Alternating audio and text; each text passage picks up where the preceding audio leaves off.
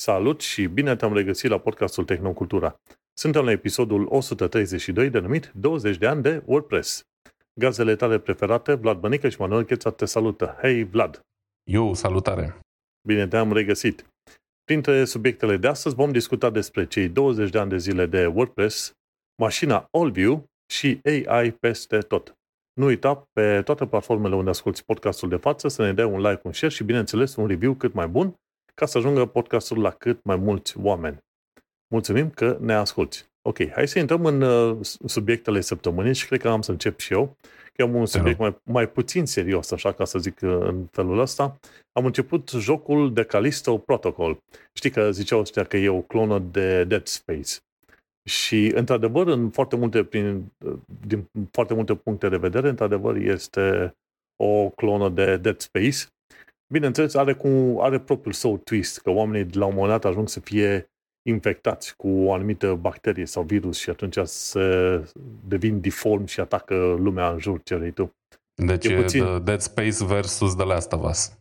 Dead Space, da, ceva de genul ăsta, numai că în Dead Space aveai de face, mi se pare, cu alien, chiar extraterestri.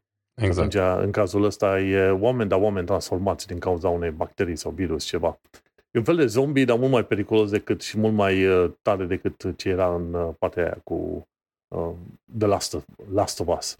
Și e mult mai uh, personal cum ar veni. Deci e, ai, o, ai un baton din ăla electric cu care trebuie să te lupți, un baton slash sabie ceva. Și trebuie să te lupți cu ăștia aproape hand, hand on hand fight. Și e interesant, uh, e interesant principiul ăsta, pentru că față de Dead Space, în Dead Space tu ai tot felul de arme. Aici nu ai multe. Ai batonul ăsta el, cu electroshock, ce mai ai? Mai ai un pistol, dar are întotdeauna foarte, foarte puține gloanțe și, bineînțeles, ai un uh, grab, o mănușă antigravitațională. Și atunci trebuie să te folosești de asta ca să reușești să, să te lupți cu dușmanii.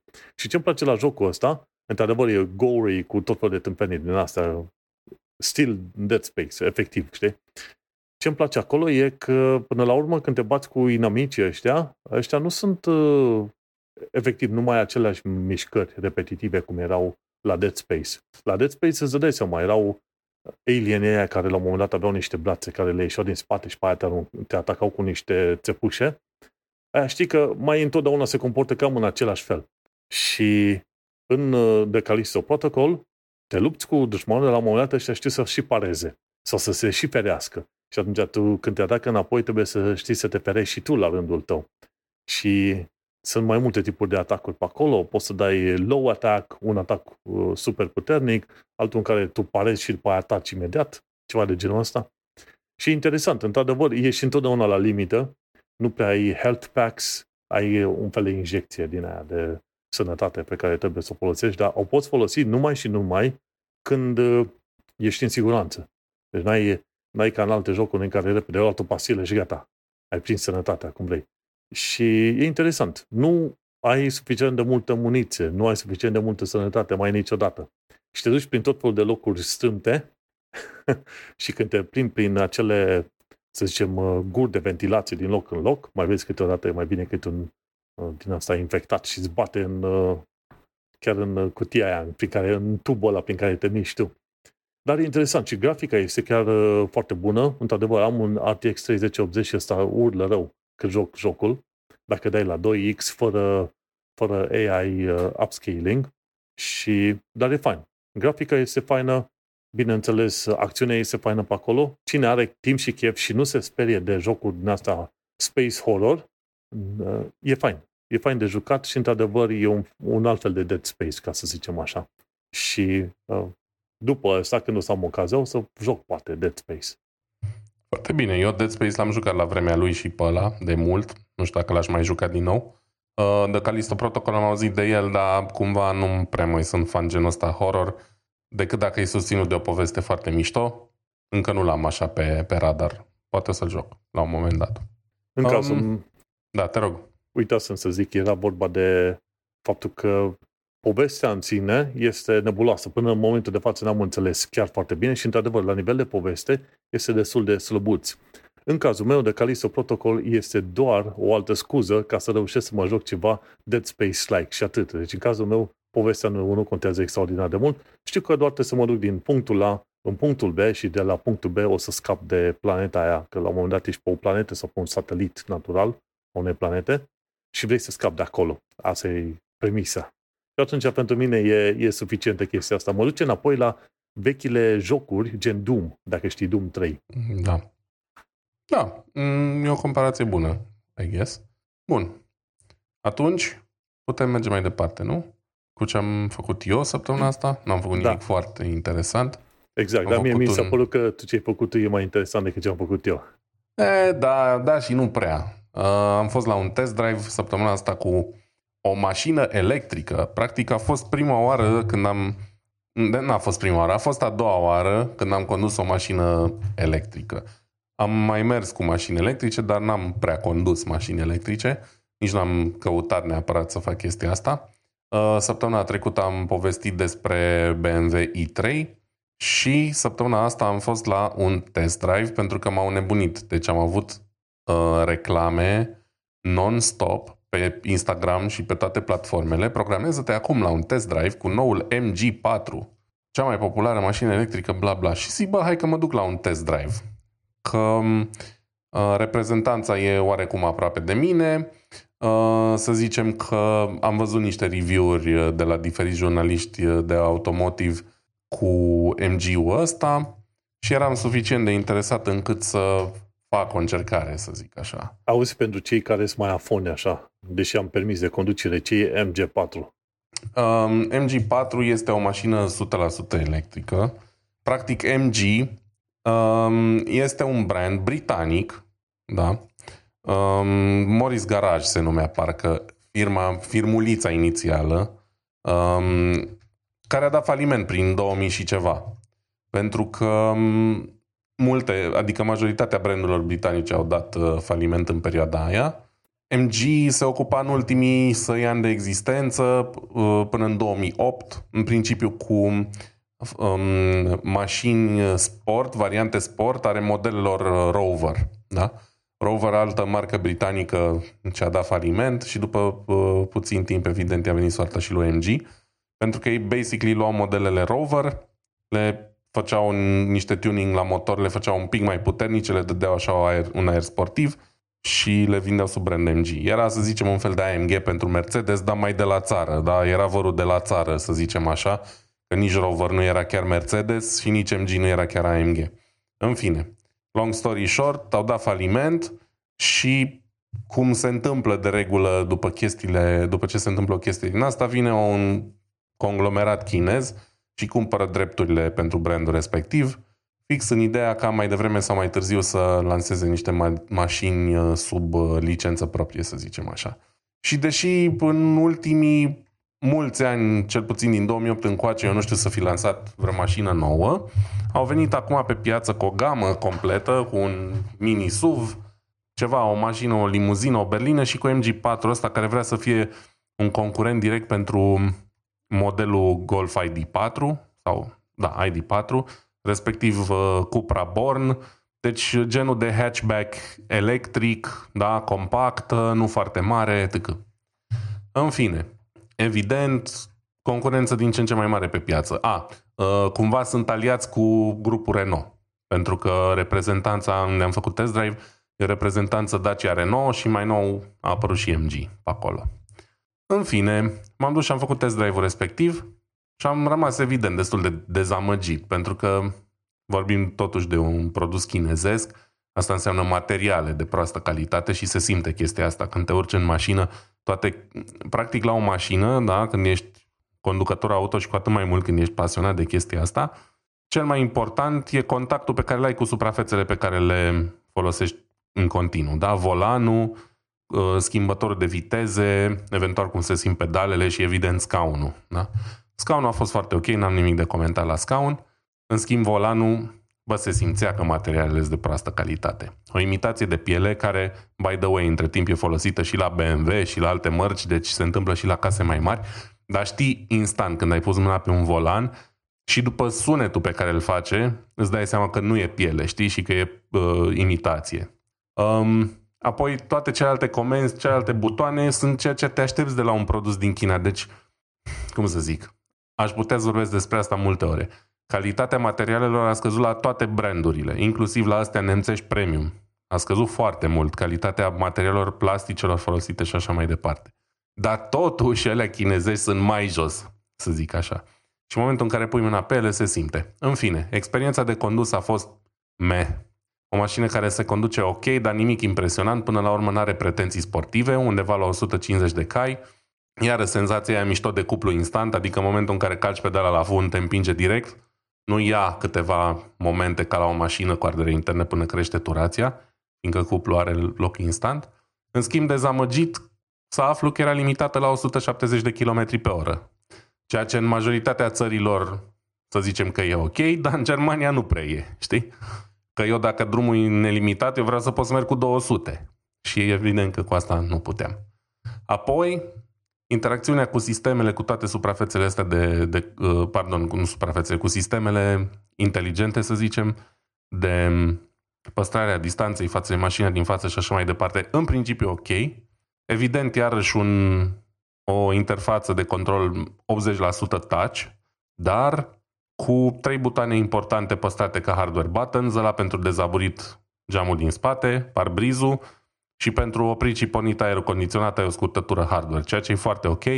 Evident, mi-ar plăcea mai multe, dar astea trei sunt minimum minimorum de avut. Da? Nu sunt fan al tuturor comenzilor mutate în touch, e o greșeală și o prostie și deja au început mulți producători să renunțe la chestia asta și o să renunțe din ce în ce mai mult pentru că nu e ceea ce oamenii își doresc. Um, iarăși destul de îmbârligat uh, sistemul de control al mașinii, meniurile, un fond foarte mic pe care de la volan aproape că nu-l vezi. Probabil că se poate alege și unul mai mare, dar la setele standardele ale mașinii n-am fost impresionat de chestia asta. Adică trebuia să-mi iau destul de des ochii de la drum, necunoscând mașina și vrând să trec așa prin mai multe setări, am găsit destul de complicat de făcut chestia asta. Um, ce să mai zic? A, bateria. Era 70 și ceva la sută când am luat eu mașina și mi-a arătat 250 de kilometri. Ceea ce, iarăși, îți dai seama când te sui într-o mașină uh, electrică cât de ridicol sună. Mașina mea, când am rezervorul la 75%, pot să mai fac liniștit 5-600. Aia 250 și după 5 minute de călcat pedala la podea, din aia 260-70 mai rămăseseră vreo 230 și eu am mers 10 km, știi? Deci, um, iarăși, problema pe care încă o au mașinile electrice și o să aibă multă vreme de acum încolo, că bateriile sunt foarte limitante în distanța pe care poți să o parcurgi. Per total, pentru o mașină de 40.000 de euro, foarte prost impresionat. Și stăteam așa și mă gândeam, bă, de ce ai cumpăra mașina asta când poți să mai economisești 5 sau 6 luni și să-ți iei un Tesla? Adică, serios, cât îl hulim noi aici pe Elon Musk, nu schimbă cu nimic faptul că Tesla e o mașină foarte ok și e în continuare probabil cea mai ok mașină electrică, da? Ai o autonomie de în jur de 500 de kilometri destul de, da, de scară destul de bună. Um, ai niște sisteme avansate de asistență, un confort mult mai bun decât avea chinezăria asta și e 10.000 de euro în plus. Adică eu vorbesc aici pentru Germania, da? Un salariu mediu de Germania. Mai economisești 5, 6, 7 luni, că nu te grăbești, da? Și ți o mașină mai ok. Nu neapărat Tesla, dar un Volkswagen dacă vrei, că ești în Germania sau orice altceva. Decât să dai 40 de mii pe mașina aia care din păcate nu m-a impresionat cu nimic. Și partea cea mai amuzantă e că review-urile pe care le-am văzut la ea, mamă cât am mai ridicat-o toate în slăv și stau și mă gândesc, bă, oameni buni, voi sunteți jurnaliști, ați condus mașini de milioane de euro, da? Top, top, cea mai bună calitate tot și lăudați porcăria asta. Adică nu zic, e o mașină corectă dacă ar fi fost 10.000 de euro mai, mai ieftină. Da? Dar la 40.000 de euro nu mă pot vedea cumpărând așa ceva vreodată. Cam Bun. asta e cu MG4. E bine că până și la cu mașini vezi... din, de genul ăsta. Ma, scuze, atâta mai zic, cu mașini de genul ăsta. Mașini venite din China, intrate pe piața europeană, dar care, din punctul meu de vedere, nu pot concura cu piața europeană nici măcar la preț. La 40.000 de euro probabil o să-și dea seama că trebuie să taie din preț, mai ales că lumea o să se prinde, că alea nu sunt lucruri de calitate. Chinezii mai au un Tesla Contender, cum ar veni, e BYD, parcă, nu? BYD, ceva de genul. Da, BYD e unul din cei mai mari și mai e NIO și mai sunt mulți producători. Practic, China, evident, are cei mai mulți producători uh, în top. Dar, da, chestia e că na, nu sunt la nivelul european mașinile, știi? Um, în fine, ce să mai zic? N-am, nu mai am uh, cuvinte care zice lumea că sunt nihilist. Eu nu, n-aș da banii aia pe aia. E clar. foarte bine că ai zis. Oamenii care ar fi curios să afle de lucrurile astea trebuie să afle. De ce nu? Pentru că ai nevoie. Folosești internetul ca să, internetul, da, bineînțeles, formatul ăsta de podcast, ca să transmiți o idee, o părere și atunci e vorba ca oamenii să sângă păreri din toate direcțiile și să-și facă ei singură o părere, nu? Că doar tu nu zici, gata, dacă acum cumpărați, eu o să vă dau un judecată sau treburi de genul ăsta, nu? A, nu, doamne ferește, fiecare e liber să aleagă. Eu doar zic că nu înțeleg, nu mai înțeleg piața auto, știi? Eu nu sunt un vânzător-cumpărător de mașini, dar am mai cumpărat și vândut și eu mașini la viața mea, nu numai pentru mine, și pentru alții și pentru un mic profit uneori. Um, și chestia e că nu înțeleg încotro se îndreaptă piața auto, mai ales cu modelele astea electrice, ne, care nu impresionează prin nimic, dar care costă totuși foarte mult. Știu, poate pentru unii 10.000 de euro diferență față de o Tesla pare mult, dar Tesla oferă mult mai mult. Pe lângă ce oferă ca mașină în sine, apoi tehnologiile, 10 ani de experiență, plus rețeaua de încărcare care e priceless din punctul meu de vedere la situația actuală a pieței auto, știi? Pentru că Tesla are rețeaua ei proprie de încărcare și în Europa. Și dacă stai în Germania sau în Occident în general, ai parte de uh, superchargere Tesla peste tot. Până și în România sunt câteva, știi? Și asta e o chestie priceless, 10.000 de euro în plus pentru siguranța aia că poți încărca mașina repede oriunde în Europa, bla bla. Mie nu mi se pare de neglijat. Știi? Plus că să nu uităm că Ford, mi se pare, a semnat un contract de curând cu Tesla, nu? Ca să poată folosi da. chargerele lor. Exact, dar am impresia că momentan doar în state au făcut chestia aia, că sunt cumva constrânși ăștia de la Tesla încet încet să își lase la liber uh, stațiile de încărcare, dar momentan, na, cei mai mari beneficiari tot posesorii de Tesla sunt și hai fie Ford acum, deși, din nou, nu știu dacă s-a extins și în Europa chestia asta. Mă, știi cum e? Mie îmi place că văd o piață în asta vibrantă, nebunită dup- după mașini electrice. Îmi aduc aminte de jocurile alea gen, uh, cum îi zice, frate? Am și uitat numele. În fine, în stil de carton, cartoon, dar uh, cu te puși pe acolo. Și tot felul de jocuri astea futuristice pe care le-am jucat noi, șutere de pel, din când în când aveau uh, vehicule și vehiculele erau electrice, da? Și noi jucam jocurile astea pe când? 2006-2007. Și în loc de să zică că e vehicul electric, zicea că foloseau fuel cell, nu mai știu ce chestie ciudățică.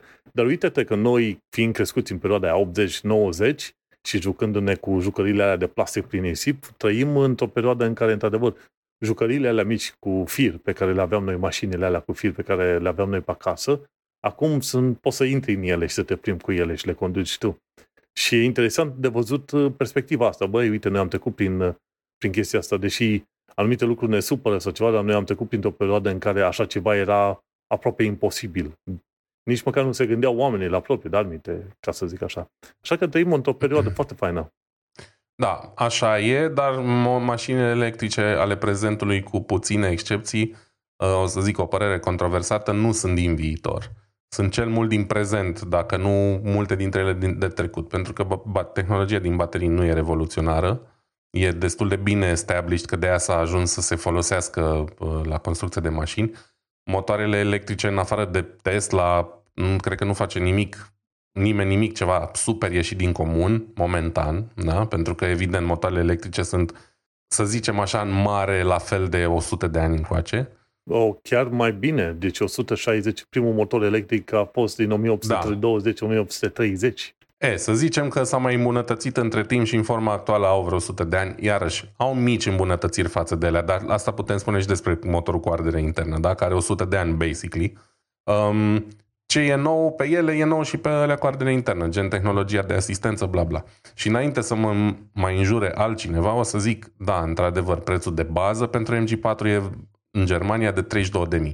Dar e versiunea standard pe care nu primești absolut nimic și am impresia că are și o baterie mai mică, care cred că ține vreo 200 de km în cel mai bun caz. Și aia iarăși e o mașină pe care maxim ca a doua mașină o poți folosi pentru oraș sau o chestie de genul ăsta dar eu sunt anti-mașină de oraș, adică nu, m-am exprimat greșit. Sunt de părere că prin oraș ar trebui să folosim alte mijloace de transport decât mașină, știi? Și că ar trebui să nu mai avem nevoie de mașină de oraș. Avem biciclete electrice, avem transport în comun, avem scutere, electrice sau nu, da? Deci oricum chestii care ocupă mai puțin loc în trafic, în parcări și așa mai departe. În fine, cam atât am avut de zis. MG4 nu e pe lista mea de mașini electrice. Foarte bine, mersi, fain. Hai că încep să zic eu partea mea. Respectiv, prima mea știre mare e de la Web Design Museum și anume faptul că pe 27 mai s-au sărbătorit 20 de ani de zile de WordPress.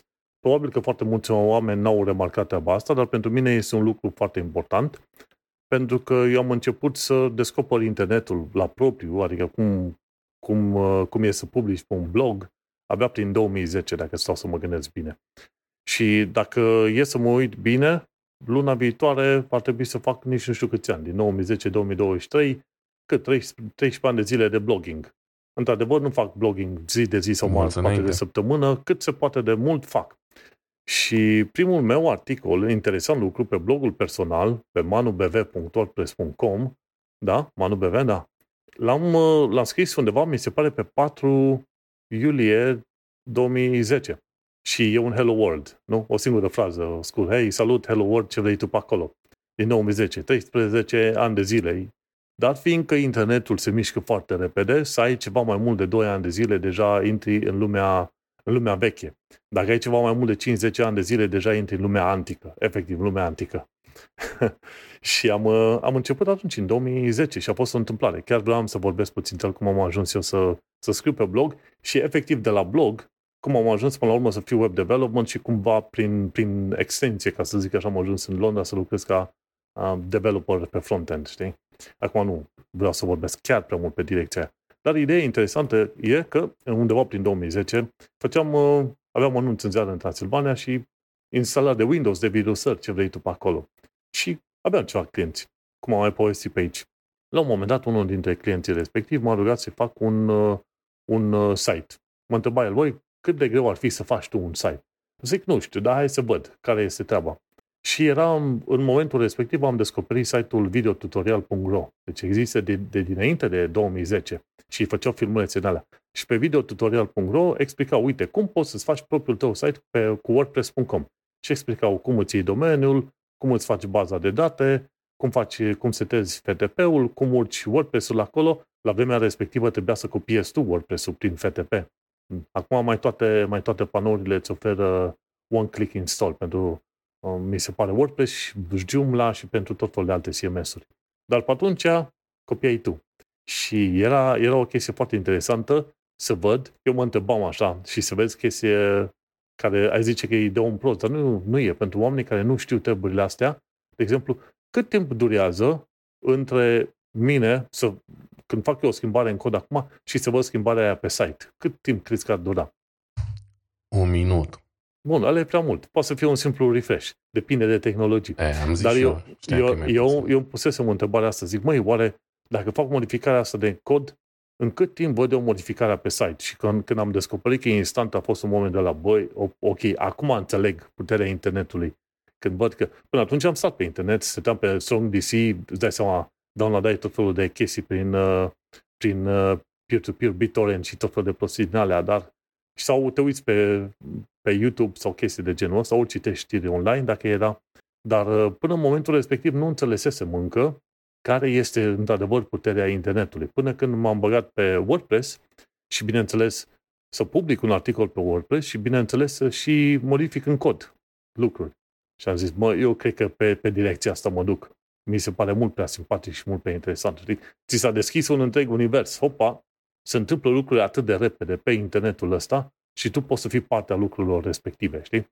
Și de când am descoperit WordPress-ul, așa am ajuns să am o vorbă de-a mea, gen, am fost acolo, în capul meu. Gen, am fost acolo și am văzut aceste schimbări și am trăit aceste schimbări și eram pe val cu aceste schimbări în, în universul ăsta mare și larg al tehnologiei. Și WordPress acum, la 20 de ani de zile, E o platformă destul de modernă, de ai văzut, ca user interface nu s-a schimbat extraordinar de mult și mie îmi place.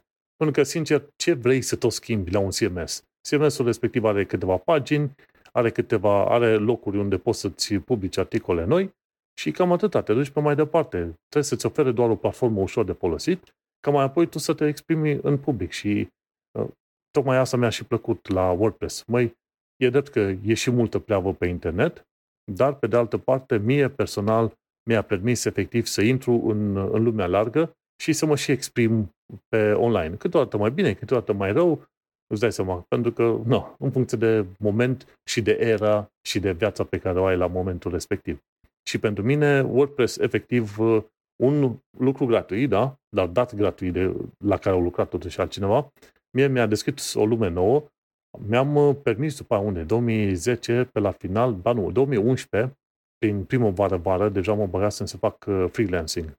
Pentru că între timp făcusem click dreapta, inspect element, să văd și eu cum e HTML-ul și CSS-ul și de acolo cu WordPress-ul am învățat să instalez WordPress-ul, după aia HTML și CSS și undeva prin 2011 uh, vara eu deja făceam, cum îi zice, modificări de teme WordPress pe site-ul ăla de freelancing numit elance.com. Nici nu cred că mai există. Cred că a fost cumpărat la un moment dat de freelancer.com.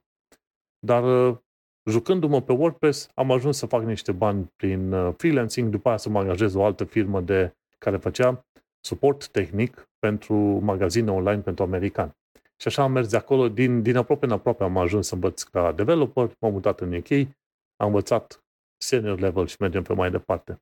Dar WordPress, într-adevăr, pentru mine a fost o fereastră foarte puternică, foarte mare către internetul așa, pe tot largul său și la ceea ce poți să obții cu internetul, înțelegi? Și da, 20 de ani, la mulți ani WordPress, cine încă nu a ajuns să bloguiască, de ce nu? N-ar, n-ar strica să încearcă, bineînțeles să-și treacă un pseudonim acolo sau admin, să nu se știe numele persoanei respective, dar încep să scrii. Și atunci când începi să scrii, începi să îți dai seama dacă știi să argumentezi un lucru. Dacă ceea ce e în creierul tău se potrivește cu ceea ce ai reușit să expui în lumea largă. Și știi cum e, de adesea zicem, măi, în capul meu suna mai bine și acum când am pus pe hârtie e, e o chestie de, tot, de, de toată jena. Și îți permite chestia asta să, să și evoluezi, să și înveți mai departe. Cum facem și noi pe aici, nu ce avem în cap, deja vorbim în podcast, dar noi avem ceva antrenament, adică vorba aia, 130 de episoade. Avem ceva antrenament și tot mai vorbim prostii, vorba aia, suntem oameni până la urmă. Um, da, la mulți ani WordPress, evident, blogul a fost o mare revoluție atunci când a apărut, mai ales în România, că în alte părți ale lumii nu, nu cunosc istoria. Um, anumite bloguri, bloguri au rămas încă de atunci și încă au ceva uh, vizitatori. Um, altele au dispărut ușor, ușor pe măsură ce rețelele de sociale, mai precis la noi Facebook, s-au impus. Uh, dar anumite guri zic că cumva viitorul stă tot în blogging independent, să zicem așa, pentru că uh, ce se întâmplă cu social media e că um, na, e foarte biasing, adică um, la oameni ajung ce vor uh, cei care controlează rețelele, să ajungă și mai puțin um, se întâmplă chestii organice acolo, pe când un anume cititor de blog poate oricând alege pe ce blog se duce, ce informații citește și așa mai departe. Who knows? Până la urmă, am mai încercat și eu să îmi fac bloguri de-a lungul timpului, nu prea am reușit că nici nu știu cum să-mi fac reclamă și nici n-am notorietate și nici nu-mi doresc neapărat să am. Doar să pun așa niște gânduri pe hârtie mi-am dorit. Nu mi-a ieșit. Poate la un moment dat o să-mi iasă sau poate să-mi dau seama că nu-i de mine. Știi cum este? Cea mai bună chestie e primul și primul rând să faci lucrul ca pentru tine. Cum, fac, cum facem noi podcasturile astea? Crește podcastul cam cu 30% pe an, ceea ce e super mișto însă le facem cam, uh, cam pentru noi. Și avem motivele noastre pe, pentru care le facem, avem părerile pe care vrem să le aruncăm și așa și cu blogul, nu? Îți treci niște gânduri de acolo ca să scoți din sistem cum ar veni. Pentru că probabil n-ai cu cine vorbi sau n-ai ce să zici în mod real sau cine știe, să nu fii ridiculizat de neamuri, prieten, ce vrei tu, păi acolo cu pseudonim și uite, uite și pe ăsta cum e. Dar uh, nu, e un lucru extraordinar de bun ce am reușit să fac și să învăț cu WordPress-ul, pe parcursul celor 13 ani de zile am și scris în total vreo 4.000 de articole. Și pe Tehnocultura și pe blogul personal. Și blogul personal a trecut prin uh, tot felul de transformări, de la manubv.wordpress.com, a trecut la obișnuit.eu, după aia la manelcheța.ro, după aia la manelcheța.com. Și fiecare schimbare din asta a fost câte, cam câte o etapă din viața mea. Și mutarea în Londra a însemnat și mutarea la .com. Și așa pe mai departe. Să vedem hai la mulți ani pentru următorii 20 de ani de WordPress. La mulți ani și la cât mai multe blog entries. Um, mergem mai departe atunci și ajungem din nou la o nouă mașină electrică. Astăzi toate subiectele, aproape toate, se leagă așa frumos cumva unul de altul.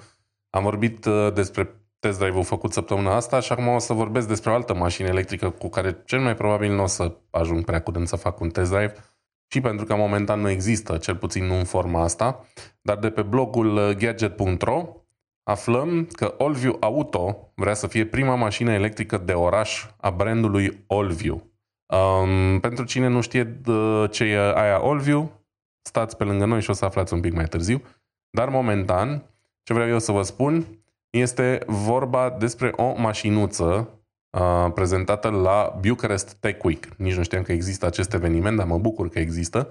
Uh, o mașinuță de oraș foarte compactă, care pare aici din pozele astea că poate să ducă maxim două persoane. Uh, nu s-au dat foarte, foarte multe informații despre mașină, dar uh, se știe că va fi un vehicul electric cu aer condiționat, uh, o interfață multimedia modernă, închidere centralizată cu telecomandă. Mi se pare simpatic în 2023, asta mai e un feature ce trebuie menționat. Um, cameră de 360 de grade și autonomie de 170 de km. A și ABS. Um, evident, o autonomie de 170 de km este o mașină strict de oraș. Um, dar să zicem că cu asta sunt mai semi de acord, așa fiind extrem de compactă. Să-ți iei o mașină imensă pe care să o folosești prin oraș, me, cu aia nu sunt neapărat de acord. Ideea e că mașinuța asta nu e 100% concepută de cei de la Allview, um, ci ei preiau un model chinez sau un model chinezesc de mașină de la compania BAW, se numește Yuan Bao. Deci va fi un Bao Yuan Bao, mașinuța asta, deghizată în mașină Allview. Um, na, nu mă așteptam ca cei de la Allview să Uh, reinventeze roata și să, um, să facă o mașină de la zero. Până la urmă nici Dacia n-a făcut chestia asta. Uh, Dacia Spring, care e modelul 100% electric, uh, primul model 100% electric al celor de la Dacia, este bazat tot pe o platformă chinezească, am impresia o mașină de undeva din concernul Renault, whatever, care se poate comanda în forma ei originală și de pe AliExpress și care costă mult mai puțin decât prețul pentru care o vinde Dacia. În fine, dacă am ajuns la capitolul preț, mașina asta ar trebui să coste undeva între 10 și 12.000 de euro, se zvonește, uh, pentru că prețul lui Bao Yuan Bao ăsta e undeva între 5 și 7.000 de euro, în funcție de dotări.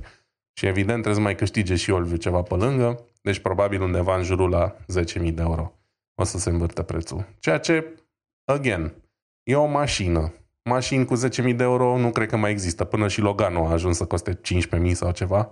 Da, e barely o mașină, adică e abia o mașină, nu e o mașină în adevăratul sens al cuvântului și 10.000 de euro pentru așa ceva, pf, greu, greu să justifici cumva banii ăștia. Arată păi da, simpatic. Da, auzi, gândește-te da. că dai, cât, cât dai pe o bicicletă electrică? Dai 2000 de euro. Măi, una bună începe de la 2000, să zicem. Una bună, cu piese de calitate, etc. De-aia zic. Dacă ai o mașină electrică care costă ceva mai mult decât una, două biciclete în astea electrice și e micuță, compactă, te duci până la pâine sau la magazin în Brașov cu ea, e, din punctul meu de vedere, ar fi relativ ok, ca să zic așa. Prețul, da, probabil cel mai mic preț dintre asta, dar dacă chiar e mașina, adică să te și protejeze cât de cât, știi, în, de ploaie, de vânt și probabil decât un accident micuț, probabil de, că ar fi ok. De ploaie și de vânt, da, de accident, nu știu ce să zic, sincer. Și... Să sperăm că nu o să fie nimeni nevoit să afle. Păi vor trebui să facă asemenea teste, nu? Testele NCAP se fac la toate mașinile sau doar cei care pot? Măi, știi care e faza? Dacă cumva există un loophole pentru mașinuța asta să fie înmatriculată altfel decât în sistemul național prin registru auto român, uh, nu trebuie să le facă pe toate. Momentan nu se specifică chestia asta. Deci doar mașinile care se înmatriculează normal cu numere de matriculare alea clasice, îmi pare rău, ele trebuie să treacă prin toate testele, dar dacă le înmatriculează ca vehicule, nu știu, whatever, ușoare sau cum se, se numește acum, poate să sară peste niște etape. Mașinuța asta momentan nu scrie în care categorie se încadrează, că pare așa cam între. Știi? E destul de mică din pozele astea încât să poată fi încadrat, cred că ca vehicul ușor, dar nu știu dacă va fi sau nu. Având în vedere că are ABS, ABS-ul e o chestie care e obligatorie pentru toate mașinile acum în, în Europa, știi? Um, și ar trebui să aibă și sistem de control a tracțiunii, cred că și ăla a devenit obligatoriu în UE între timp. Dar nu se specifică momentan, adică nu-ți date suficiente detalii, știi? Teoretic, mașina asta sau varianta chinezească zice că ar prinde 100 de km pe oră. La, cu viteză maximă de 100 de km pe oră, cred că trebuie să o înmatriculezi normal, da? Ca pe o mașină mare. Și asta înseamnă că, nu, trebuie să îndeplinească niște criterii de siguranță minime. Dar euro în cap, dacă o să aibă sau ce rezultat va avea, asta încă nu știu. Că mm. sunt lupoluri, sunt, în anumite situații sunt uh, chestii prin care poate să scape de anumite teste. Habar n-am. Da, deci bun de știut că dacă nu ai informațiile clare, probabil vrei să te ferești de asemenea mașini, nu numai de asta, ci de tot felul de mașini, chiar dacă par că au un preț atractiv și sunt simpatice în felul lor, micuțe pe acolo și compacte, dacă n-au, n-au anumite măsuri de siguranță luate cum trebuie, atunci e periculos. De ce? Pentru că tu ai efectiv o mini-bombă sub tine cu bateriile alea de mașină. E, să știi că dorința de mobilitate a oamenilor de multe ori bate pericolele la care te supui vorba aia. Am fost și eu tânăr și am mers cu toate răgăliile de mașini în feluri de care mi-e rușine să menționez acum. Dar ă, asta zic, mă tem că va fi un, o mașină aleasă de mulți părinți pentru copiilor de 18 ani, știi? Acum să nu trăim toți cu teama asta că, aoleu, un accident e tot timpul iminent. Că până la urmă, cu cât sunt mai multe mașinuțe din astea păstrăzi care abia prind 100 la oră, cu atât sunt mai puțini boliți de două tone jumate, care sunt mult mai periculoși, știi? Acum, nu. Om trăi și om vedea. Deci, Allview Auto, cred că doar Allview Auto se numește momentan. Nu i-au dat niciun alt nume mai interesant. Poate să se schimbe până va apărea pe piață. Vom vedea. Cool, mersi fain. Uite, nu știam, e o informație nouă interesantă de la o firmă la care nu mă așteptam. Hai să mergem pe mai departe, de la Hardware Unboxed. Nu știu dacă știți, dar în perioada asta are loc Computex. Computex e evenimentul ăsta mare de tehnologie care are loc în perioada cât?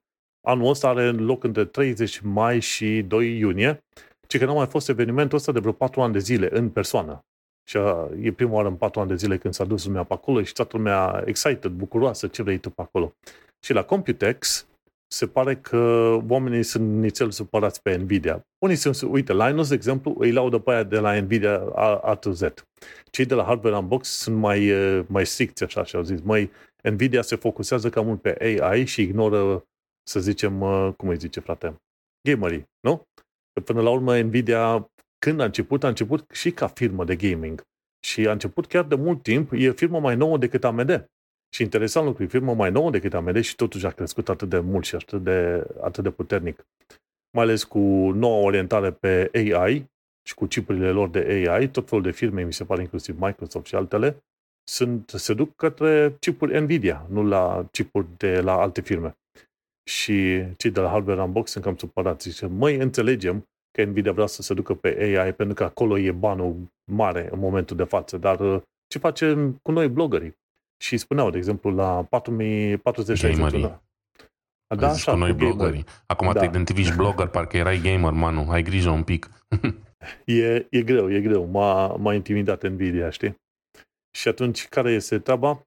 Nvidia pare că lasă puțin categoria de gamer mai la urmă. Uite, RTX 4060 Ti costă minim 400 de dolari.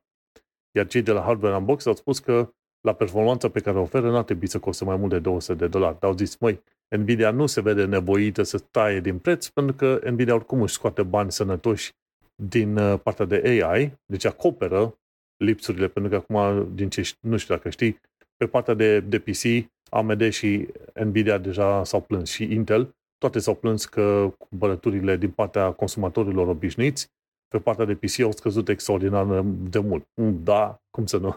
Normal ce... că au scăzut când, scuză-mă, bă, lansează de la an la an câte șapte modele de plăci video. Câte, cât necesar de plăci video să și fie în lume? Serios, adică, come on, nu, nu e nevoie să lanseze în fiecare an ceva. Pur și simplu nu e nevoie. Și gândește-te că nu numai că lansează în fiecare an, dar a fost perioada asta cu, cu criza, cu COVID, și au uh, avut prețuri enorme. Înțelegi că până la urmă, știi cum e, e economie. Dacă nu sunt suficient de multe plăci video, normal că prețurile vor crește. Băi, dacă prețurile au crescut enorm de mult și de obicei când, când e o creștere din asta enormă de prețuri și toată lumea participă la, la valul ăla de nebunie, se spune că tu împrumuți de la viitor. Și atunci e de așteptat că dacă acum crește valul și lumea plătește de rupe locul, nu te mai poți aștepta ca anul viitor sau poate celălalt an după anul viitor să lumea să mai și cumpere, să continue același paț. Nu, pentru că tu efectiv ai, cumva ai împrumutat din viitor. Cum am făcut și eu, nu? Am dat un preț enorm pentru uh, RTX 3080 cât 1200 de lire și uh, cumva uh, chiar îmi pare rău, efectiv, și nu o să, o să aștept câțiva ani buni ca să zic că mai merită să cumpăr o placă video nouă ca să fie cât de cât ok. Probabil ajungem la Nvidia RTX 9090 fază de alea, știi? Și atunci, dar Nvidia nu are treabă. De ce? Pentru că are și uh, fani. Foarte mulți fani. Și atunci de ce ar, ar scădea din preț când fanii respectiv oricum cumpără la prețul la mare? Și atunci, da, e, e puțin cam dureros pentru foarte mulți oameni obișnuiți care vor să-și cumpere o placă video și nu vor să dea mai mult de, ce știu, 4, hai, 500 de euro pe o placă video. Și oricum, pentru tot felul de jocuri, efectiv nu merită mai mult de 4-500 de euro, nu? Dar uh, cu orientarea asta către AI, îți dai seama cine știe ce va mai fi dacă următoarea versiune de plăci video de la Nvidia, care teoretic ar trebui să apară când în toamnă, în toamna anul ăsta, iarăși un nou, un nou set de plăci video. Fix ce ne lipsea, da. Exact, efectiv ce nu ne mai uh, interesa treaba asta. Și ce mi-a plăcut acolo, ce a fost relativ interesant în uh, prezentarea celor de la Hardware Unbox, e că la un moment dat uh, Jensen Huang, cred că așa îl cheamă pe tipul ăsta de la Nvidia, a prezentat un NPC AI. Știi că de obicei în tot felul de jocuri asta, mai ales în RPG-uri, role-playing games, unde ai open, open map și poți să discuți cu tot felul de NPC-uri, cu tot felul de personaje de acolo, dialogurile sunt efectiv prestabilite. 5, 6, 10, 100 de fraze nu contează, dar sunt deja prestabilite.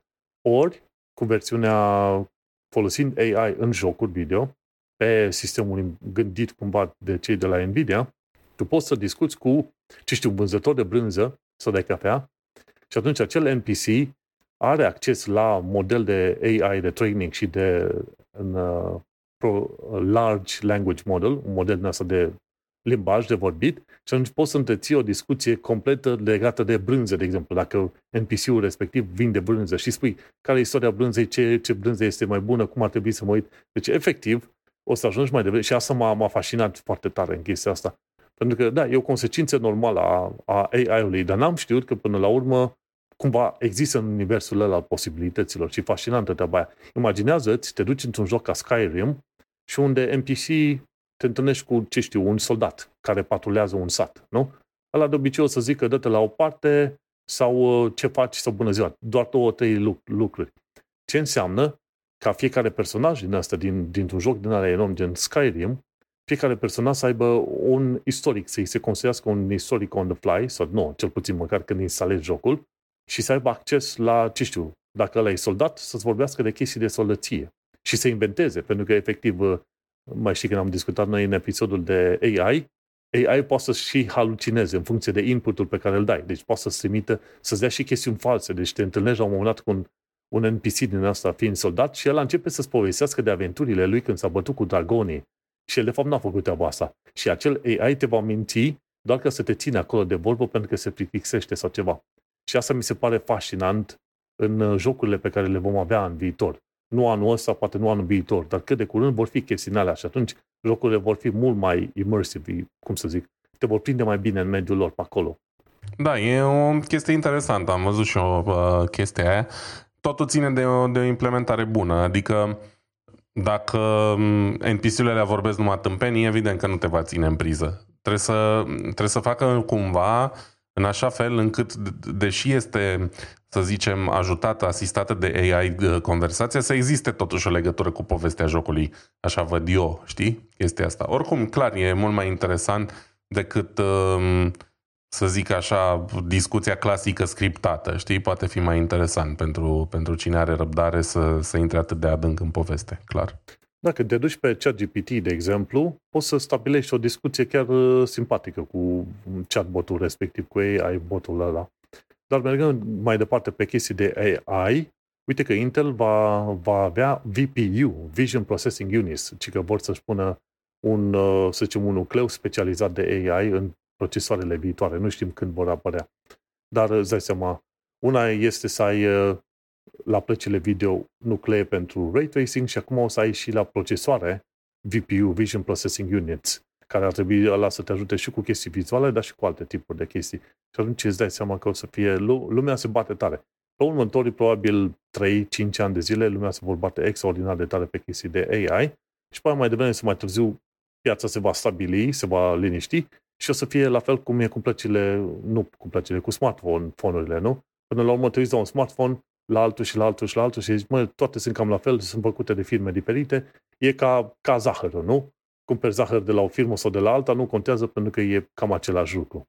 Da, păi da, contează, evident, personalizarea asta e, e ceea, ce, ceea ce va face diferența și implementarea um, acestor posibilități. Oricum, oricum, în domeniul tehnologiei se spune că tehnologie este commodity, nu știu cum să traduc în limba română, efectiv, e ca aurul, înțelegi? Ca o materie primă. Da, efectiv. Deci tehnologia are, are o perioadă nouă în care e inovativă, simpatică, dar după aia devine efectiv un fel de materie primă. Nici de cum nu este, nu mai atrage așa de mult atenția. Și ce va atrage atenția, bineînțeles, e brandul, e marketingul, tot felul de chestiuni astea numite în lumea economiei intangibile, știi? Chiar, chiar citesc o, ca, o carte acum foarte simpatică numită Capitalism Without Capital și The Rise of the Intangible Economy, scrisă de Jonathan Haskell. Și în cartea asta chiar se vorbește despre noua economie în care chestiunile intangibile, gen research and development, marketing, uh, să zicem copyright-urile, să zicem uh, tot felul brevetele, ce știu, chestiunile creative și, bineînțeles, sistemul organizatorice, skill, skill-urile ce le ai, uh, legăturile cu tot felul de clienți, toate chestiile astea fac parte din economia asta intangibilă. E, chestiile astea au deja un rol mult mai mare, cel puțin în lumea vestică, știi? Și atunci, când te întorci la, la, la tehnologie, îți dai seama că mai devreme sau mai târziu, nu neapărat o să fie tehnologiile de la o firmă la alta sau de la un produs la altul care vor bate, pentru că până la urmă tehnologiile vor fi un fel de materie primă, cum, primă, cum e zahărul, știi? Și mai mult o să con, con, uh, conteze chestiile astea intangibile. Cum ai zis și tu, brandul, nu? De la o firmă la alta. Și oamenii vor da. fi fan de branduri. Dar trăim într-o vreme faină și e fascinant așa să vezi cum uh, interesul ăsta pentru AI, chiar dacă la un moment dat oamenii ajung să investească extraordinar de mult acum, interesul ăsta pentru AI o să genereze chiar și jocuri video. Vezi, interesul meu, jocuri video mai faine pe viitor. Ce, se, ce s-a întâmplat și de curând, cred că ai auzit de Adobe Firefly, Adobe a implementat AI în, în propria lor suite de programe și cu Mid Journey și cineva de la Wall Street Journal chiar a făcut o testare să vadă, ok, fac poza unui om și atunci cu AI îi generez așa o, o, o, un nou stil de imagine pe acolo și a ieșit foarte bine, foarte, foarte bine. Și asemenea produse o să vedem pe mai încolo. Așa că, nu. Oricum, e simpatic. Apropo de chestii de AI, ce am aflat de curând, e o firmă numită iPad. Cred că știi și tu, firmă românească iPad sau UiPath? Uh, UI, uh, UiPath, pardon. Da, am auzit de ei, da. Știu și pe cineva ei, care lucrează acolo. Ei sunt, ei se ocupă de automatizare și ei se folosesc și de AI. Am înțeles, nu știu dacă mai e nou, dar știu că se folosesc și de AI ca să facă automatizare. Și efectiv ce ar, ce ar trebui să facă o firmă din asta, cu AI, cu tot, să automatizeze tot felul de activități pe care le ai tu la calculator. Gen, deschizi calculatorul, te duci în calendar sau citești listele de e mail și strângi din e mail ideile principale, le copiezi, le pui în Notepad, Notepad-ul ăla îl trimiți într-un alt e-mail la altcineva și tot felul de chestiuni din astea pot fi deja automatizate. Și interesant cum poate să intervine și AI-ul în asemenea situație în care să poți automatiza, să zicem, uh, până la urmă, inclusiv activități pe care le fac oamenii pe calculator și despre care se zicea înainte că e cam greu, pentru că, cum îi zice, oamenii nu toată lumea știe să lucre sau nu ai roboți care știu să lucre. Dar acum deja există ceva numit uh, de la cei de la UiPath, uh, ceva numit uh, software robots. Foarte interesant. Deci trăim într-o epocă foarte, foarte faină. Dar cred că ar trebui să mă opresc și eu, știi că până la urmă ne pot, putem duce pe tot episodul ăsta, dar e, e, e super tare. Viitorul AI sună frumos. Da, e impresionant cum au explodat toate și parcă ai impresia că, bă, au lansat unii o chestie în AI și în câteva zile toată lumea era pe, pe linia asta, dar de fapt probabil că um, ChatGPT a făcut doar mai, mai publică discuția despre AI și a făcut ca toate celelalte lucruri să iasă în evidență mai mult. Um, în fine, cum am discutat acum câteva episoade cu, cu băieții de la Bolt, nu tot ce se numește AI este AI, uh, cumva se intercalează acum cu machine learning și tot ce e machine learning se numește AI, că sună mai bine sau e mai popular și um, așa mai departe, dar în fine, uh, să zicem, computing ăsta asistat de uh, machine learning și language models și ce mai vrei tu, e, e clar că e viitorul și este foarte la mod. Acum vedem, să vedem și cum vor fi um, sau ce va ieși din implementările utile, să zicem așa. Momentan sunt multe uh, chestii, demonstrații um, amuzante, dar în mai mică măsură chestii utile, dar sunt și chestii utile și o să vorbim imediat despre ele, doar nu chiar acum. Chiar acum vreau să vorbesc despre alt subiect din seria de companii din tech aflate în România sau fondate în România. Um, săptămâna trecută am vorbit despre um, despre producătorul de căști uh, Meze și astăzi, dacă tot uh, am găsit articolul ăla simpatic despre mașina Olviu, o să vorbim puțin despre compania Olviu, uh, cu atât mai mult cu cât e de la noi de acasă, e de la Brașov, firma Olviu. Și firma Olviu, pentru cine nu știe, a fost fondată undeva în 2002 și a apărut pe piață în prima fază cu telefoane mobile. Cred că a fost cu siguranță primul producător românesc de telefoane mobile și unele dintre prime telefoane uh, dual SIM. Um, undeva prin, pe la începutul anilor 2011-2012, ceva de genul ăsta. Um, când cumva în România toată lumea avea două telefoane, dintr-un motiv sau altul, de regulă unul pe Cosmote, care au fost primii care au introdus cartelele cu minute nelimitate și încă unul pe Temir Cerețea, dar ideea e că foarte multă vreme um, toți prietenii mei, indiferent de venituri, aveau cumva două telefoane, două cartele diferite. Era foarte amuzant. Și evident că asta a creat uh, o necesitate pe piață pentru telefoane dual SIM. Și Olviu au fost unii dintre primii care au lansat chestia asta în România. Um, a, și-a dorit să fie o companie în tech. Fondatorul um, companiei a, a scris foarte frumos aici pe site-ul uh, firmei la secțiunea despre companie. Um, Lucian Peticilă se numește el și a făcut așa un mic rezumat al, al activității firmei. S-a fondat în 2002, a trecut prin multe procese. Uite, dacă tot vorbeam de AI, până și um, Olviu lucrează la um, sisteme ce folosesc AI. Um, am impresia că au făcut singurul asistent vocal în limba română, care se numește AVI. Conceptul Olviu fiind creată și dezvoltată de echipa de R&D, da, de cercetare, de la Olviu.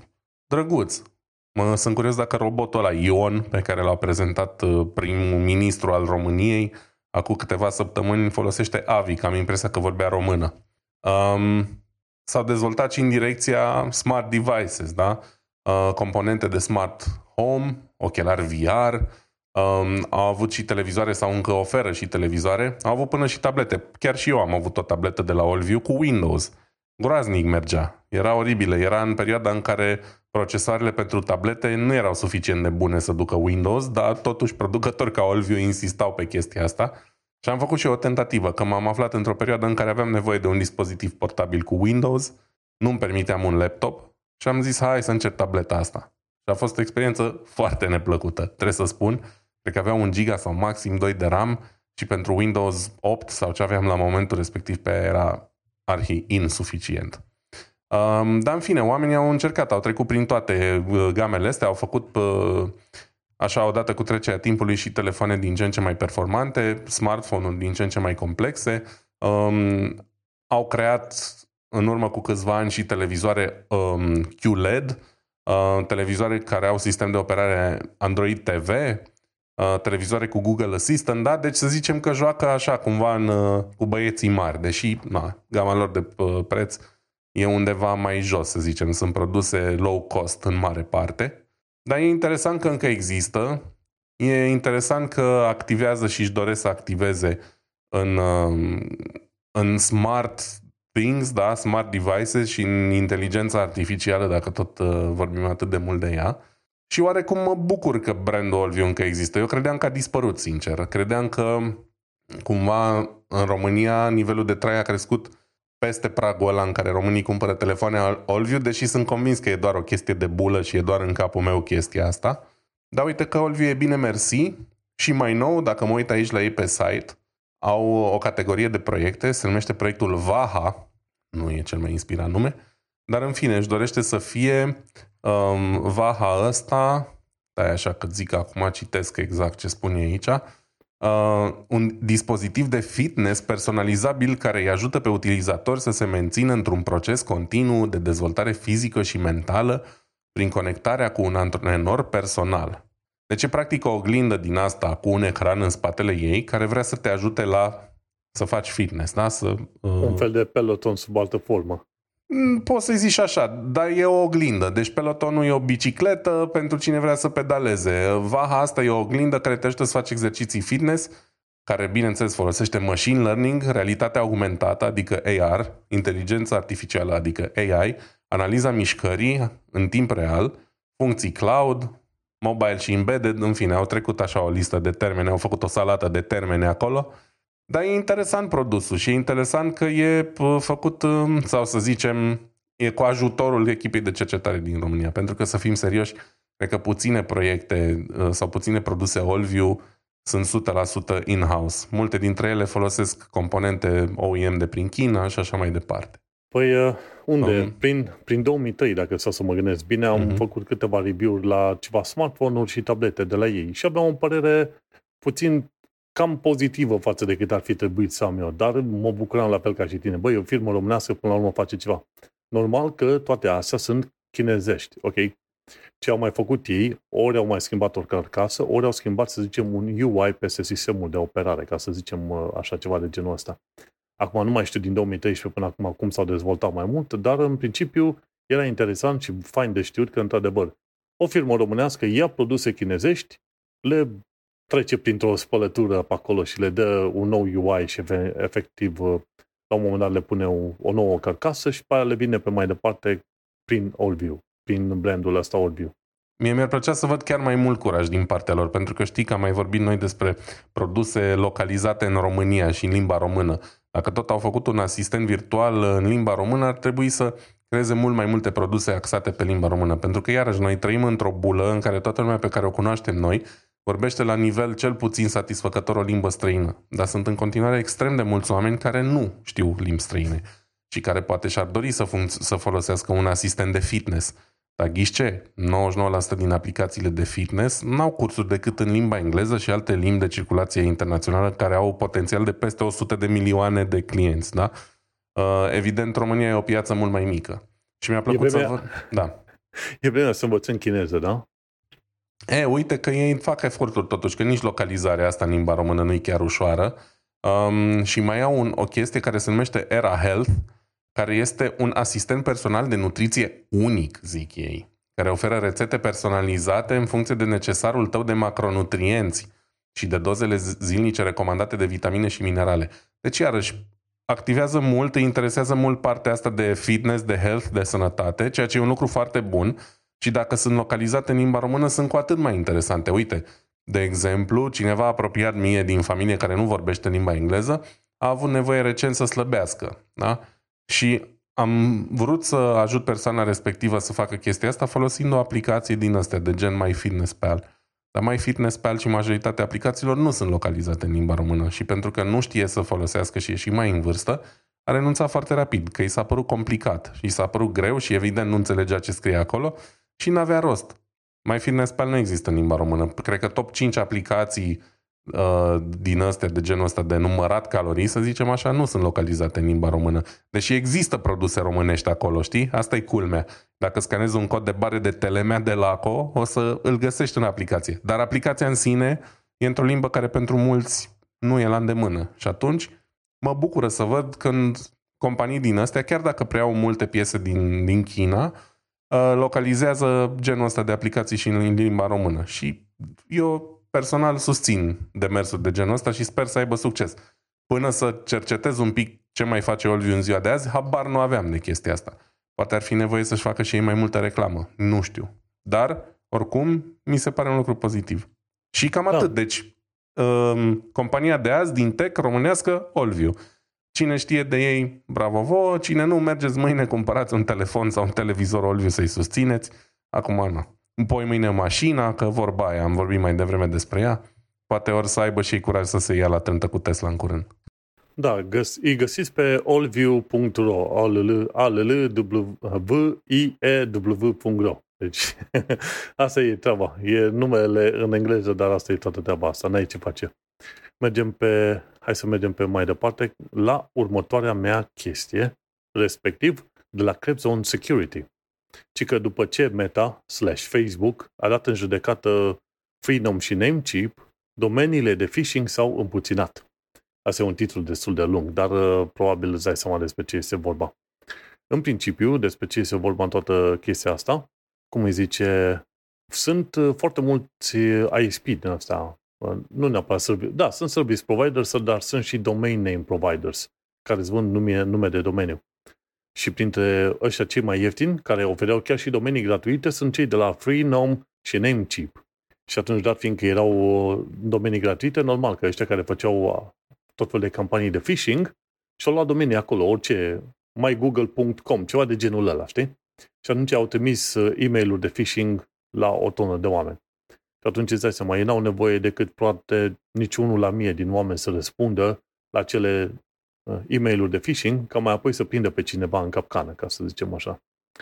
Și o chestie interesantă, când li s-au trimis tot felul de notificări la firmele astea, gen Freenom și Namecheap, și le, le s-a spus, băi, vedeți că următoarele domenii sunt uh, implicate în activități de phishing, Freedom și Namecheap au ignorat tot felul de uh, cereri de la oameni, băi, închideți domeniile alea pentru că trimit uh, numai spam peste tot. Și atunci uh, Meta ce a făcut? A început să-i dea în judecată. Când au dat în judecată Namecheap, la, un, la foarte scurt, uh, la un uh, scurt timp după aia, jumătate din domeniile care atacau cu phishing oamenii, deja erau mutate sau închise de pe Namecheap. Și la fel s-a întâmplat mai nou și cu Freenom. Deci, până la urmă, nu, uite, vezi, mai face și Meta câteva chestii interesante. Good guy Zuc. Știi? Good guy Zac, da. Și a, am o carte și nu știu, probabil într-o zi o să citesc, se numește Zact sau ceva de genul ăla. Și e interesant de văzut că până la urmă, vezi, poți să dai în judecat anumite entități din astea comerciale care spun că sunt, sunt super free și nu, nu se implică în niciun fel de chestii, poate să trimită oricine ce solicitare nu închide domenii. Dar uh, când ajung să fie dați în judecată, deja schimbă părerea. Și uite, vezi că, da, până la urmă Meta mai face și chestii bune. Acum, uh, nu știu ce să zic, mergem pe mai departe la următoarea știre legată de chestiile astea de securitate. Asta e uh, un segment foarte scurt.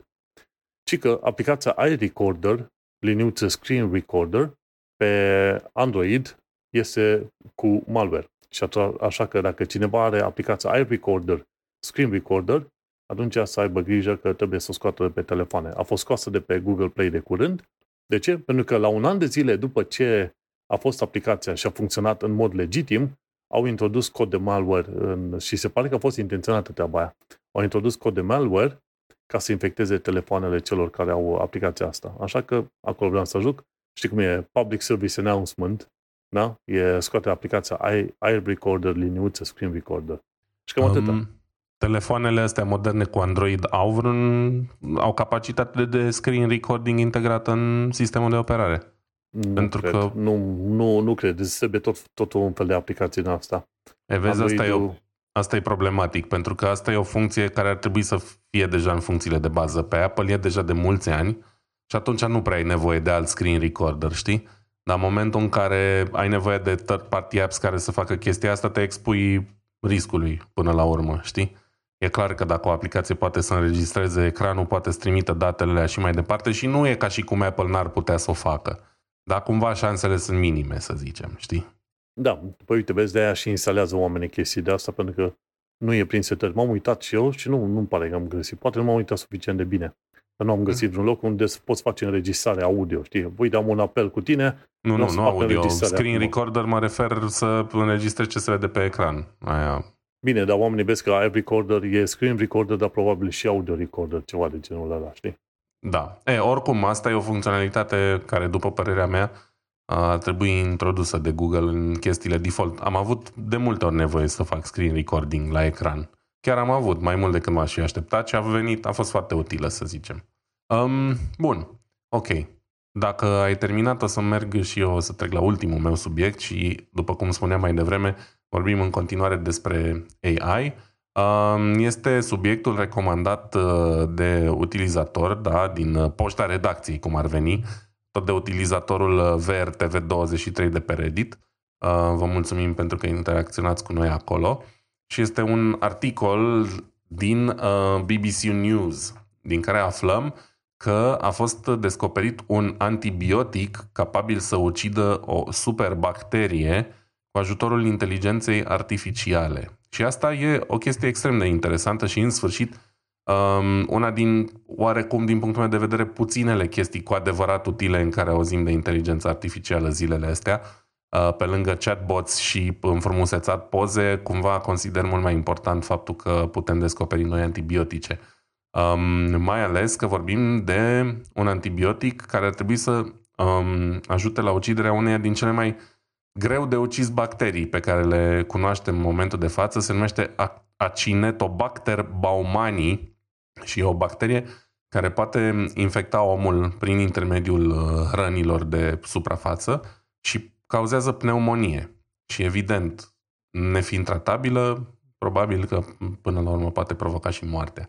Um, e una din bacteriile nasoale care se găsesc prin, uh, prin anumite spitale și um, e considerat de unii medici uh, din ăștia care se ocupă cu genul ăsta de, de uh, bacterii inamicul public numărul 1, pentru că este rezistent la aproape fiecare antibiotic. Um, există, poate trebuie să fac preambulul ăsta, există niște bacterii um, care sunt greu sau imposibil de ucis cu antibiotice standard. Majoritatea antibioticelor au spectru larg de acțiune. Asta înseamnă că teoretic ele pot omorâ multe categorii diferite de bacterii, da? Deci dacă ai, nu știu, infecție cu bacteria X și mai ai cumva și bacteria Y în corp, s-ar putea să le omoare pe amândouă. De aia de multe ori se întâmplă ca, să zicem, ai o infecție în corp, iei un antibiotic și asta îți distruge flora intestinală și dai în alte probleme. Diarie.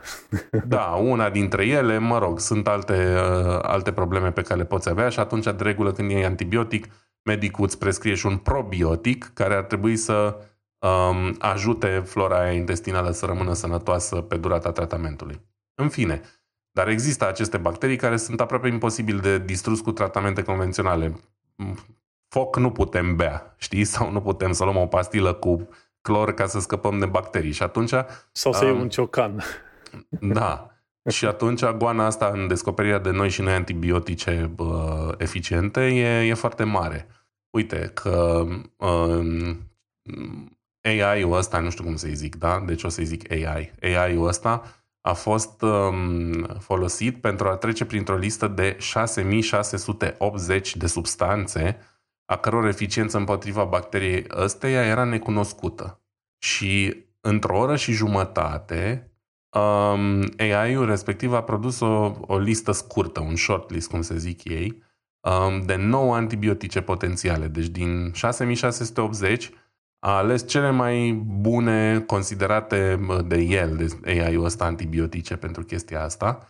Um, scuze, 240 a găsit AI-ul, 240 au fost testate apoi manual în laborator și dintre astea 240, 9 au, au ajuns pe lista uh, scurtă. Și bineînțeles, una dintre ele a fost incredibil de potentă împotriva bacteriei ăsteia, uh, abaucin se numește acest antibiotic, și partea și mai bună e că nu a ucis alte tipuri de bacterii. Ceea ce înseamnă că a targetat foarte bine fix bacteria respectivă și asta vine cu o serie de avantaje. Unul la mână, efecte adverse mai puține, da? pentru că efectiv doar asta face, ucide bacteria pe care trebuie să o ucidă și nimic altceva din corp. Um, și na, crește șansele de viață ale pacienților uh, infectați cu bacteria respectivă. Știi deci, cum e treaba? Modul în care funcționează și medicamentele astea, acum depinde ce, ce e, dacă, e, dacă substanța respectivă e un fel de proteină care efectiv taie, taie să zicem, membrana bacteriei sau dacă e, o altă, e un alt, alt stil de proteină care se lepește de, să zicem, de suprafața bacteriei și nu îi permite bacteriei să se, să se ducă, să se plimbe în corp sau să, să se lipească de alte celule, în funcție de cum e aia, știi? Trebuie, cred că următorul pas va trebui să testeze pe multe bacterii din asta, din corpul uman și pe multe celule din corpul uman. Pentru că omoară bacterii, dar dacă ți omoară și celulele tale, nu știi cum. E, chestia e că ei, acum se ocupă fix de genul ăsta de teste, știi? Și preliminar arată foarte bine lucrurile, tocmai despre asta e vorba, că preliminar se pare că ar fi foarte bine targetată chestia asta, dar gândește-te ce avantaj e, ai o listă de 6600 de substanțe, da? Poate aia cea mai eficientă, din întâmplare, e fix ultima din lista aia. Să trebuiască să testezi 6600 de substanțe pe bacterii, pe șoareci, pe etc., probabil ar dura ani de zile sau ar fi nevoie de mii și mii de oameni care să facă testele astea.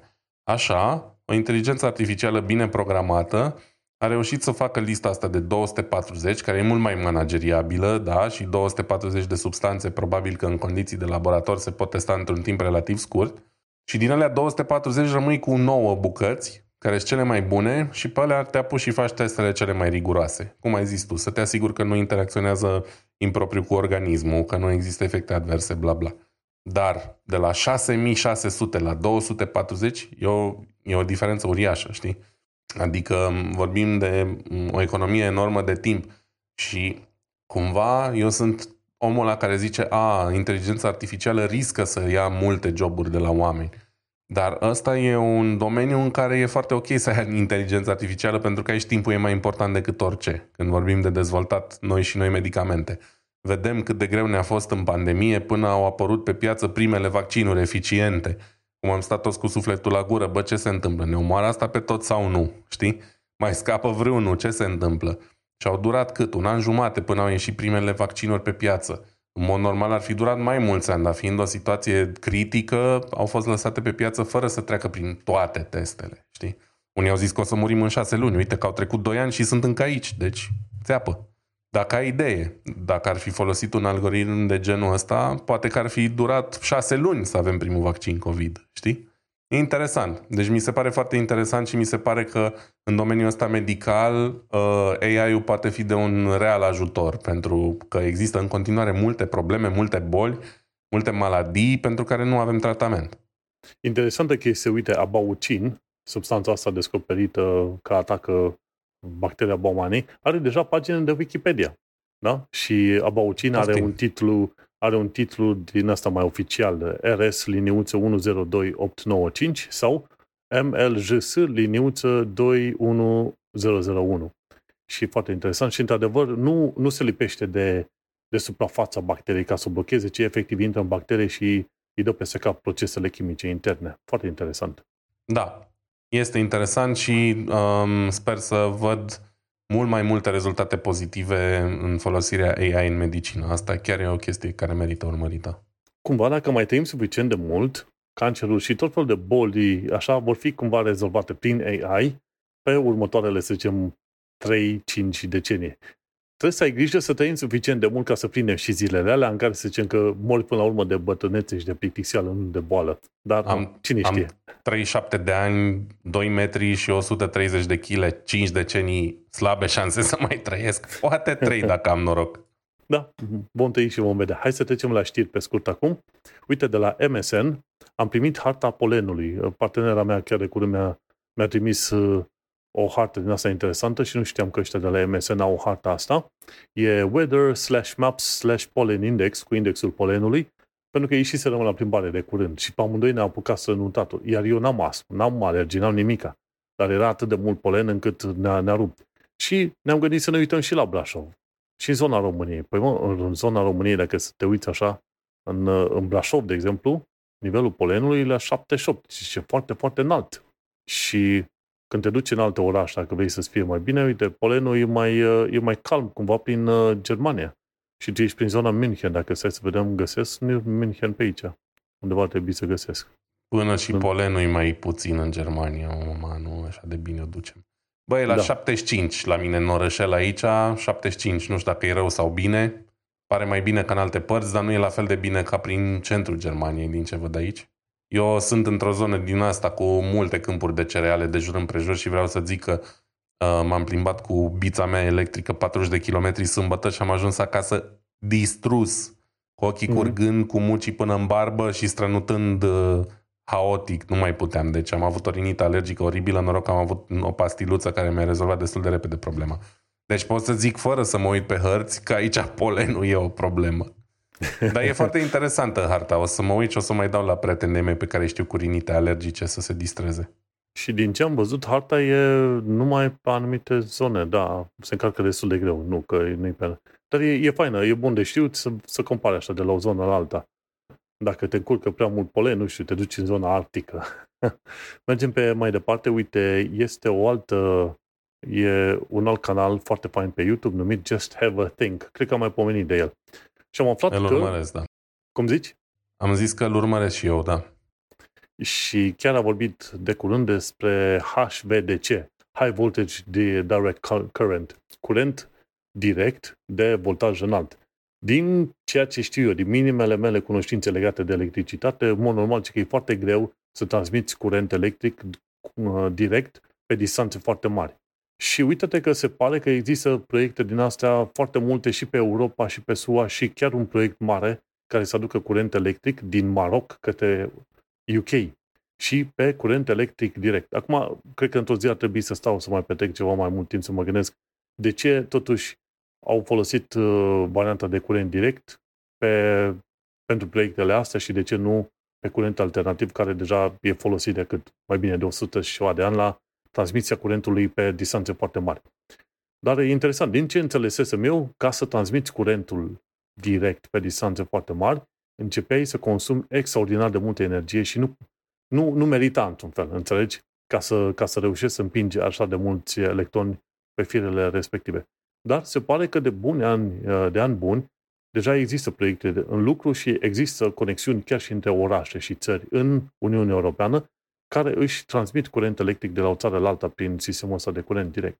Na, efectiv, nu aveam nicio idee că se întâmplă treaba asta și că este de fapt un proiect de viitor. Mi se pare că și pe Uniunea Europeană vor face cu cât minim 10% din curentul electric așa plimbat dintr-o țară în alta să fie prin sistemul HVDC. Dacă tu știi mai bine, explicăm de ce ar fi mai utilă treaba asta. Dacă nu, cine știe, într-o zi poate ne-am informat ceva mai bine. E curios așa. Da, nu știu să zic azi. M-am uitat și eu la clipul ăsta, trebuie să recunosc că nu i-am dat atenția potrivită de aia nici n-am, uh, discut, n-am discutat de, despre el astăzi, vreau să mă mai uit încă o dată la el. Știu că există niște diferențe legate de uh, rezistența firelor în momentul în care transmiți curent direct versus alternativ, dar poate că um, există niște chestii noi, niște noi descoperiri care zic opusul, știi? Um, o să mă uit încă o dată la, la video și poate revenim săptămâna viitoare sau când o fi la subiect. Mm-hmm. Mi se pare chiar interesant. M-aș îndoi că ar, folo- că ar folosi ăștia superconductori și alte chestii, pentru că trebuie și la ea să con- consum groaznic de multă energie, să-i ții foarte rece, ca mai apoi să împingi curentul ăla electric uh, direct așa. Dar ne mai informăm și mai revenim să vedem care este toată treaba asta. Și un ultim subiect pe astăzi, de la Tom's Hardware, cum poți să treci peste blocarea shutdown din cauza aplicațiilor. Știi că în anumite situații vrei să dai shutdown la calculator și ce nu poți să dai shutdown pentru că Steam nu te lasă să dai shutdown. Și acum e o metodă prin care poți face treaba asta, dar trebuie să te folosești de, de uh, Registry Editor, editorul de registri, regedit. Și când te duci în regedit, trebuie să te duci la HK Current User, Control Panel Desktop și acolo trebuie să creezi o nouă valoare numită Auto-End Tasks și atunci trebuie să-i dai, uh, cum să zic, uh, trebuie să-i dai o valoare, dar trebuie să-i dai 1. Uh, atunci când îi dai valoarea asta, și mai trebuie să adaugi niște stringuri în niște valori prezentate în articol. După aia, când o să dai shutdown, nu o să-ți mai arate ecranul ăla să spună ok, nu putem, nu putem încă să închidem pentru că aplicațiile următoare încă funcționează. Foarte, foarte interesantă treaba asta și mă cam supărat din când în când când dădeam shutdown, dar nu, fiind o chestie care dura cam o secundă, două, nu mă, nu mă scotea din pepen, ca să zic așa. Dar, uite, pentru cine vrea, de ce nu, treci pe subblocarea shutdown din cauza aplicațiilor, găsești în, uh, în show notes. Și cam cu atâta cu știrile noastre pe scurt. Ceva de pomenit când este vorba de uh, shameless plugs, Vlad? Um, nu neapărat nimic de plaguit. Um, ca de obicei, am mai menționat așa cu o săptămână, greva profesorilor continuă. Susțineți această greva a profesorilor pentru că ei clar merită bani mai mulți, au viitorul nostru și al copiilor voștri care aveți copii în mâini. Um, nu vă luați după fente de genul au interese sau fac meditații. Gândiți-vă că poate dacă ar fi plătiți decent, ar face meditații gratis pentru copiii voștri. Da? La asta nu se gândește foarte multă lume. Um, în rest, fiți mai buni unii cu alții și donați un ban cuiva. Cam atât. Mersi, fain. Pe, pe partea mea, așa egoist cum sunt, mă găsește lumea pe manuelcheța.com unde am uh, podcastul Un Român în Londra. Mersi fain și ne mai auzim pe data viitoare. Succes! Numai bine, ceau!